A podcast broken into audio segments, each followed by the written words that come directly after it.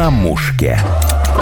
В фокусе важные события на фронте и в тылу, судьбы военных и волонтеров. На прицеле все, что приближает нашу победу. Сегодня в студии два добровольца. Один из них у нас уже был в гостях. Гвардии сержант, кавалер двух орденов мужества Андрей Кузовлев. Андрей Анатольевич, здравствуйте. Здравствуйте. Он пришел с другом, технический эксперт, инструктор FPV дронов с позывным «Жоха». Здравствуйте. Здравствуйте. Расскажите, как давно знакомы, где познакомились? Познакомила нас гвардейская 98-я дивизия, собственно, работа на общую победу. Познакомила и сблизила там за, там, не знаю, за два часа общения. Мы поняли, что вот это свои. И после этого уже там ни разу в своем ощущении не ошиблись. Там вообще все спрессовано, все сконцентрировано. И понимаешь, кто рядом с тобой максимально быстро и максимально надежно. Потому что ну, ты просто понимаешь, чем человек живет, что человеком движет, и еще ни разу не ошибся. Это Андрей Анатольевич говорит. Жоха, как вы почувствовали родную душу? Расскажу смешно. Мы некоторое время мы обсуждали это, даже когда двигались сюда в студию, что когда первый раз увидел этого человека, сразу понял, сумасшедший. И в эту же секунду понял, мы найдем общий язык. Такой же. Да, да, да, да. А дальше уже, когда началось вот этот обмен мнениями, когда ты раз за разом убеждаешься, то, что ценности совпадают, что идея одна. Есть фразочка в одном фильме. Главное в жизни – это найти своих и успокоиться своих мы уже находим, но до спокойствия еще есть некий путь. Время и обстоятельства известны. А вы по мирной профессии преподаватель? Интересное предположение. Нет? Как нет? По мирной профессии я сталкивался с работой в республиках, была работа там по топливному направлению, и наблюдая как военный конфликт меняет жизнь республик и как меняет жизнь простых людей, простых мирных людей, которые... Знаете, какая штука? Вот при простых встречах, даже там, к примеру, по работе, когда наш на прощание друг другу желают добра, мира, и простые женщины, там, сотрудники, там, может быть, каких-нибудь там даже муниципальных органов, у них глазах было видно, сколько они вкладывают в это слово добра, мира. Чуть не со слезами, но это было настолько искренне, что как щелчок такой, тогда я понимал, оставаться в стороне – это преступление движение, надо участвовать. А в каком году вы пошли на контракт? Когда началось СВО, тогда уже все завертелось, там, ну, не в день начала, конечно, но... Ну, в 22-м, да? Было, да, все предрешено. А вообще с республиками там года с 18-го, то есть уже плотно взаимодействовал. И это был путь, он такой был путь созревания сердца, души. Ну, на самом деле, я тоже хочу добавить, наши казаки со станицы в 2014 году уезжали. Я как бы их не понимал. Я их не понимал, я говорил, парни, куда вы претесь? Там мы никому не нужны, там верхние товарищи, они не видят этой истории. Мне даже ничего не пытались объяснить. Говорит, да, ну, понятно, все, давай, ладно. И вот э, я когда поехал в 22-м, и когда вернулся после первого ранения в отпуск домой приехал, меня эти наши казаки, которые с 14 года ездили, там как бы в меру сил помогали, тогда не имея ни денег, ни средств, они просто так подошли и сказали, ну что, понял? Я говорю, парни, я все понял. Я все понял, простите, пожалуйста, был неправ. И сейчас, когда я с донецкими или с луганскими разговариваю, первое, что я говорю, я говорю, друзья, простите нас, пожалуйста, что мы так долго собирались. Потому что это, на самом деле, вот 8 лет предательства своих. Слава богу, это закончилось. Ну, как бы, да, я понимаю, мы были не готовы, у нас там не было готовой экономики, там, банковской системы и так далее, и так далее. Действительно, в тылу работа проведена серьезная по подготовке именно экономической составляющей процесса. Но, тем не менее, это 8 лет было, когда у тех людей там было право задать нам вопрос. Русские люди, а вы где? Почему нас убивают? А вы где? Сейчас этот вопрос остается, потому что, к сожалению, две трети людей продолжают делать вид, что они живут на другой планете. Но с этими людьми мы хотя бы можем спокойно, честно разговаривать, говорить, ребята, мы с вами, все нормально, идем дальше. Я сегодня предлагаю поговорить про техническую составляющую обеспечения. Это дроны, беспилотники, дронобойки, радиоэлектронная разведка, средства радиоэлектронной разведки. Так как э, Жоха у нас технический специалист, вообще вот ваша оценка, что сейчас происходит на фронте за последние месяцы, что сделано, что изменилось в лучшую сторону, чего не хватает? Возьмем, например, год, чтобы это была как-то обозримая динамика. И каждый день наукотехнический прогресс идет вперед. Я вижу, как развивается техническая грамотность среди личного состава. Я вижу, как развиваются малые инженерные группы в тылу, то есть в гражданских зонах. Я вижу, как неравнодушные объединяются в группы, объединяются в какие-то там сообщества, в коалиции. Это очень круто. Спонсоры противника сильны в техническом плане, но наша победа, она неизбежна потому что русский человек, русский дух, русская смекалка – это круто. Я вижу молодых ребят, которые действительно вовлечены в процесс инженерный. Это важный момент. Например, ну, вот в полку есть группа военнослужащих, которые занимаются только инженерной работой. Ну, они выходят на боевые задачи, то есть там для, так сказать, этот, э, поддержки компетенции, но их основная работа – это именно техническая, то есть это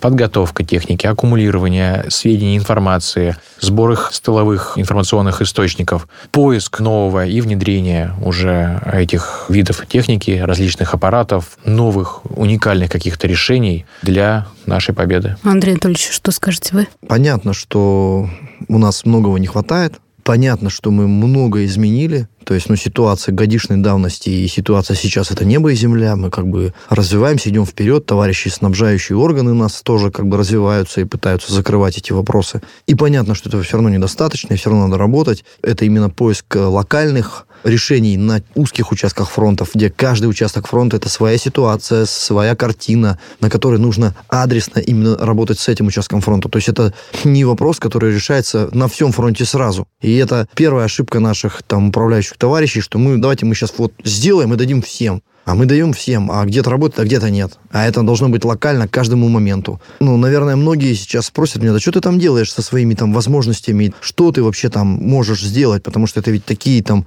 ресурсы, деньги там и так далее. А на самом деле мы можем очень много. Вот давайте сейчас к этому подойдем. Жуха сказал, что у нас много талантливых изобретателей, волонтеров, инженеров, которые кто на коленке, кто не на коленке делают, и дроны собирают, и РЭР. Вы как э, взаимодействуете? Может быть, у вас есть какие-то проекты, как вы помогаете фронту непосредственно? Вот вы, Андрей ну, Анатольевич конечно, Жоха. это сейчас наша основная работа, да, найти неравнодушных, найти разработчиков, найти где-то деньги и запустить процесс, приехать на ЛБС, отдать парням, рассказать, как работает, применить. Жоха конкретно применяет, приезжает. Я, к сожалению, там, в силу физической невозможности не применяю, а только рассказываю, применяю людьми там, ну, наших наших парней вернуться обратно, дать обратную связь, сказать, что не получилось, что получилось, что надо доработать, потом поехать обратно туда, применить следующий вариант и так далее, и так далее. Вот это наша, собственно, работа. Я там в своем городе, в Магнитогорске, пытаюсь запустить производство FPV-дронов, там, небольшого количества, там, ищу, там, опять же, средства, там, неравнодушных людей, кто сможет, там, помочь, вложиться и так далее, и так далее. Ищем возможности встать на, там, обеспечение, там, у губернаторов, потому что что-то выделяется и губернаторами для поставки в, там, в адресные части с этих регионов пытаемся какие-то оборотки искать. Сегодня, например, в ПСБ банке разговаривали, говорим, дайте денег. Они говорят, а дайте какой-то коммерческий процесс, какую-то прибыль, там что-то. Я говорю, что, прибыль? Друзья, никакой прибыли нет, есть только вот, только убыль. Надо денег. Сама встреча, она как бы говорящая. Я там на этом форуме своих не бросаем, куда там нас, собственно, собрали со всей страны, там, ветеранов. Просто поймал за руку там какого-то там главного из этой компании и говорю, помогите, что сделать? И как бы, тем не менее, ну, пошел отклик, нас позвали на встречу, мы поговорили. Они сказали, ну, слушайте, как банкиры мы не можем, но у нас тут есть там гуманитар... не гуманитарное, а благотворительное подразделение. Благотворительное подразделение. Мы обязательно передадим ваши данные, вам обязательно свяжутся. Ну, собственно, ждем. Надеемся Провер... и верим. Проверим, проверим. Очень хочется надеяться. То есть ищем, занимаемся, делаем. Много звучит в СМИ FPV-дроны. Вы как инструктор, Жоха, расскажите вот коротко, в чем их особенность?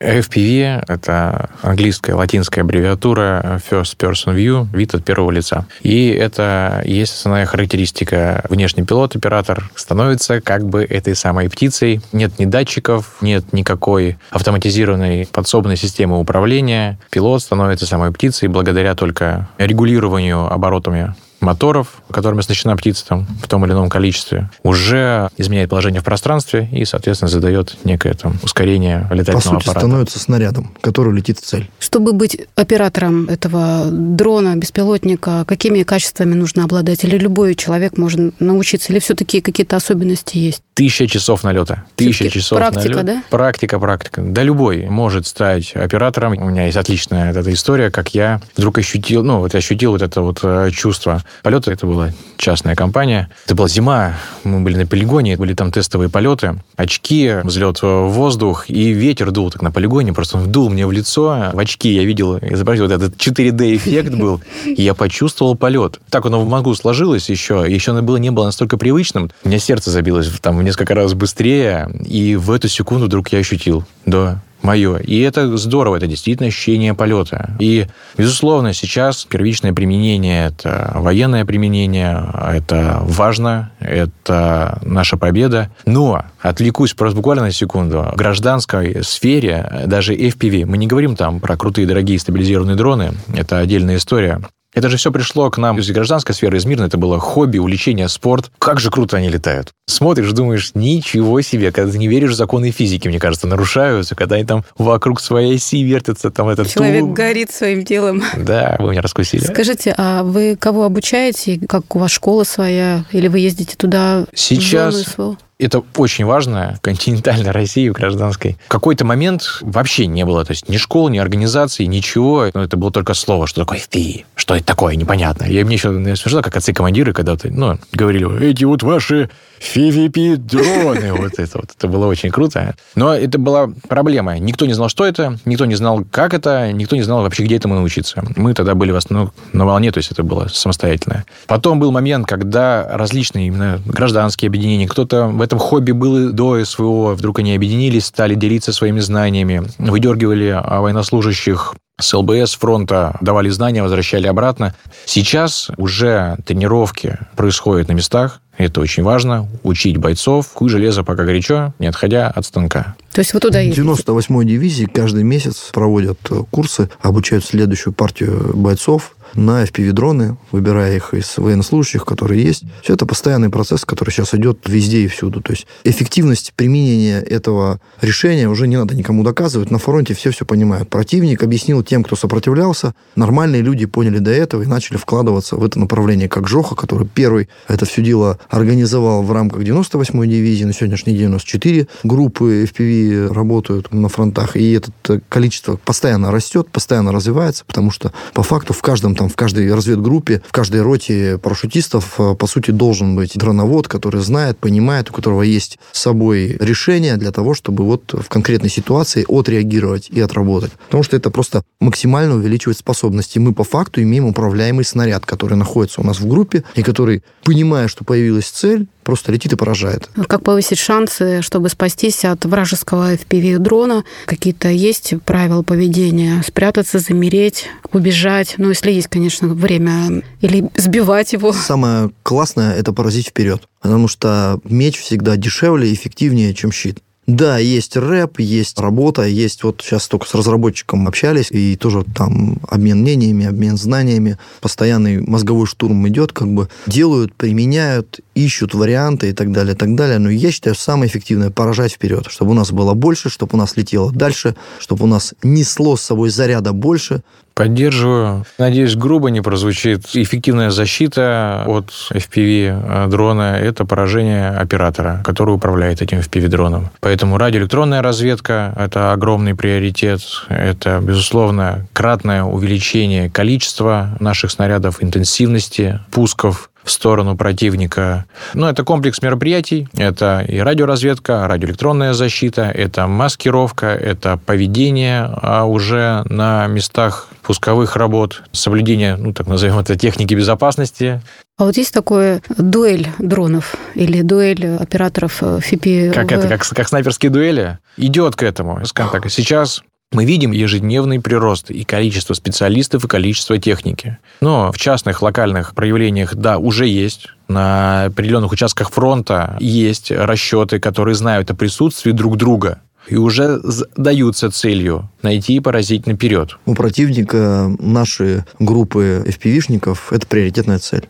Противник отрабатывает, противник ищет, противник анализирует. Даже аналитические группы созданы по поиску, по анализу пусков, направлений, время выхода в работу. То есть это серьезная разведывательная работа, которой противник занимается. Наши тоже занимаются. Снайперские пары теперь FPV-шники. FPV-шник, его учить 3-4 недели – его выживаемость выше, чем выживаемость снайпера, потому что он выходит на прямой контакт. Соответственно, его учить быстрее, дешевле и применение его эффективнее, потому что он не пулю пускает, а пускает там снаряд, который может поразить группу пехоты или там блиндаж или единицу техники. Среди учеников девушки у вас есть ужоха? Приглашали на преподавание тренировочный лагерь. Там был при центре набора добровольцев. Да, я был удивлен, на самом деле. Там были девушки, то есть это были девушки, кто принял решение отправиться на СВО, То есть это были добровольцы, не министерская группа, но тем не менее.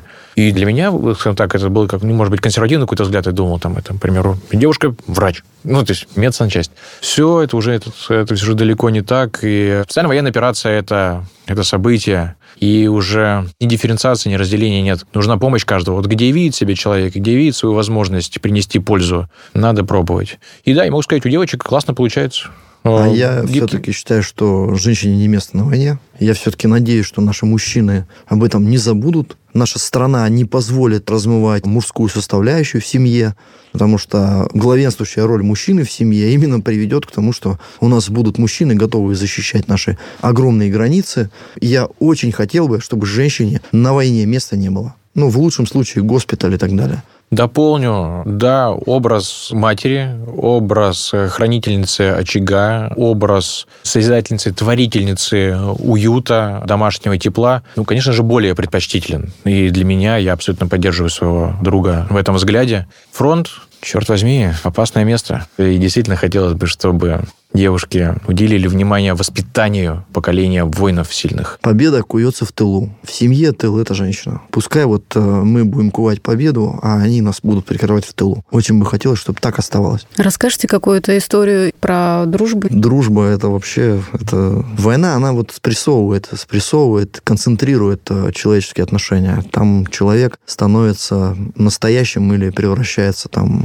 в ничто. Вкус э, этой кружки чая, которую ты на пятерых пьешь, там, или там шоколадки, которые ты на семерых кушаешь там где-нибудь там за 300 метров от противника, слыша их разговоры там в ночи, они запоминаются навсегда. И взаимовыручка, и понимание, что всегда при любой угрозе за тобой придут, тебя вынесут, тебя спасут. Эта история, как бы, она такая. То есть это вот самые пронзительные моменты случаются там. И качество людей другое, и качество отношений другое.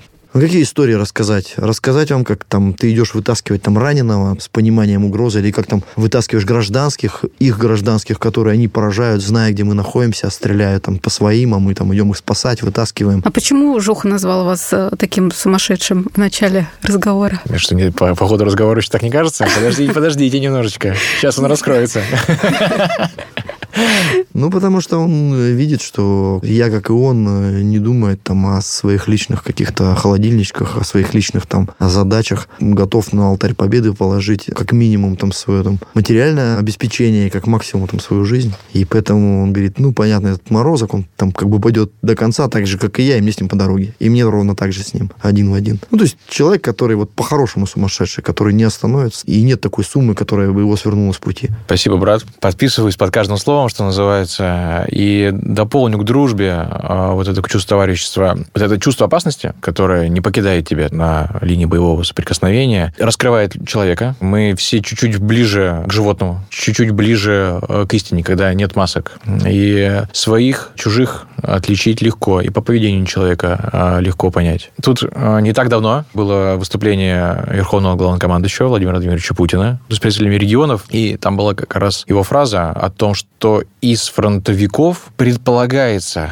а, привлекать их к общественной работе, к общественно значимой работе, возможно, участие в будущем страны и государства, и это совпадает с нашими представлениями о том, что человек, пройдя через испытания, преодолев ее, в конце концов, этот э, есть это страх потери жизни. Это, это нормально. Преодолев его, вот где сила, а, увидев ценность истинную, не холодильника вот этого домашнего, а именно ценности шоколадки, которую ты на семерых поделил, и вот это чувство братского, товарищеского плеча, оно дает другой стимул, другую мотивацию. И в мирной, в гражданской жизни у нас еще будут задачи. Не только военные, а накопленный опыт, накопленное знание, накопленные чувства справедливости. Вот то, и что... совесть. И совесть есть. Это важно. И как бы там ни говорили, что там для каждого там свои представления, чушь. Нет, это о справедливости, о совести нет никаких представлений для каждого. Она для всех одна, безусловно. Так и точно. тут все просто. Человек, который идет на смерть ради всех, он ни за какие деньги свою родину не продаст. Это надо понимать и применять. Ну, я вообще коротенько отвлекусь.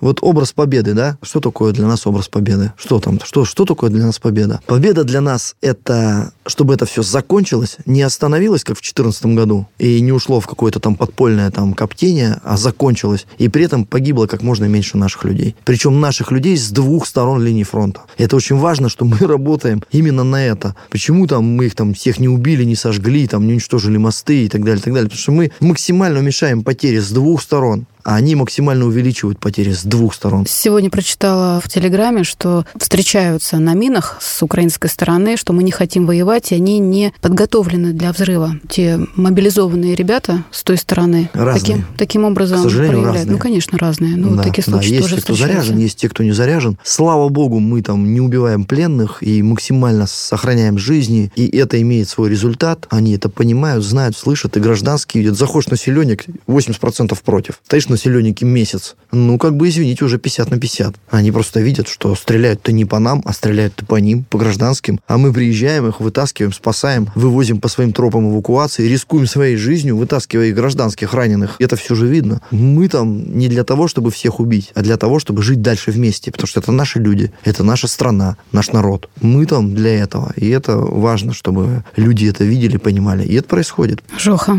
как вы опишете самый, может быть, необычный день на фронте у вас? Я лучше опишу э, самый обычный день э, на фронте. Начну с того, что все то, что представляется мирному человеку там, об этом пресловутом фронте, вот это. какую бы информацию ты в средствах массовой информации в открытом доступе э, не получал, оно все не так. Я вот каждому слушателю скажу, что все, что вы представляете, оно все не так. А обычный день, самый обычный день, он начинается, во-первых, это раннее пробуждение. Обычный день – это боевая задача, это дальний путь, это огромное количество э, различных вещей, ну, скажем так, э, наши подразделения, то есть в основном технически оснащенные, поэтому тащить приходится просто, мне кажется, бесконечное количество всякого скарба, причем, ну, если мы говорим там про антенны, антенны некоторые очень большие, беречь их приходится очень сильно, это большая головная боль. А еще, так вот скажу, для каждого, кто этот, э, готов рассматривать свою возможность участия в военной операции, для начала потренируйтесь в бронежилете, в каске,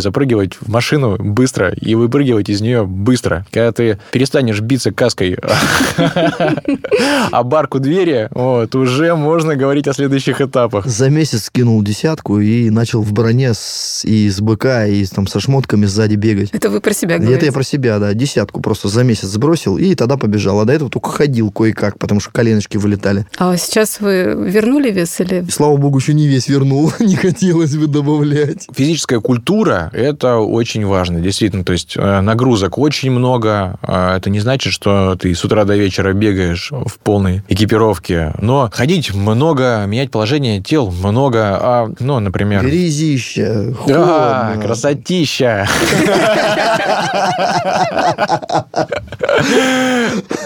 Да, да, да. Зимы теплые, поэтому в глине мы плаваем просто.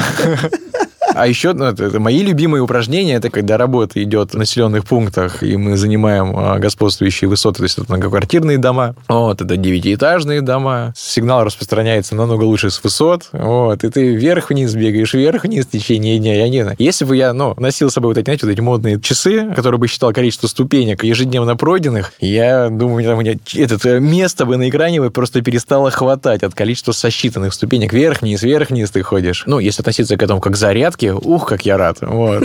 Хотя коленочки-то, конечно, дают о себе знать. Из брони еще спрыгнуть в броники тоже очень веселое упражнение. Вот, когда ты чувствуешь, как этот а, позвоночник у тебя потихонечку ссыпается куда-то там пониже. Такое все. Ну, это никто не обещал, что будет легко. Вот, это это нормально. С волей, сердцем к этому прийти. Кровь, потери, к сожалению. История, с которой тоже сталкиваешься, которая не проходит никогда мимо, которая остается в тебе навсегда, кто каждый день сегодня остается. И помня об этом, каждый день ты задаешь себе вопрос, а что ты сделал, чтобы это прекратилось. И каждого ты помнишь, стараешься не забыть про их семьи, про их детей. Звонок друга, который с госпиталя тебе там звонит, а ты тут приехал домой на недельку, вокруг тебя там твоя семья, там дети на тебя как на лесенку залазят, а для тебя этот звонок, он важнее всего, и ты просто, ты просто говоришь, так, все, подождите, да мне надо поговорить. И идешь, и жена там ревнуя, говорит, ты детей своих увидел, только как ты можешь вот и там, и говорю, подожди, подожди, дорогая, я тебе потом когда-нибудь, может быть, смогу объяснить. Никогда это не смогу объяснить, потому что это, ну, родные тебе люди, роднульки твои, с которыми ты просто из одного котла хлебал и тащил их, вытаскивал там на себе, они тебе на себе вытаскивали. Это люди, ближе которых у тебя просто нет.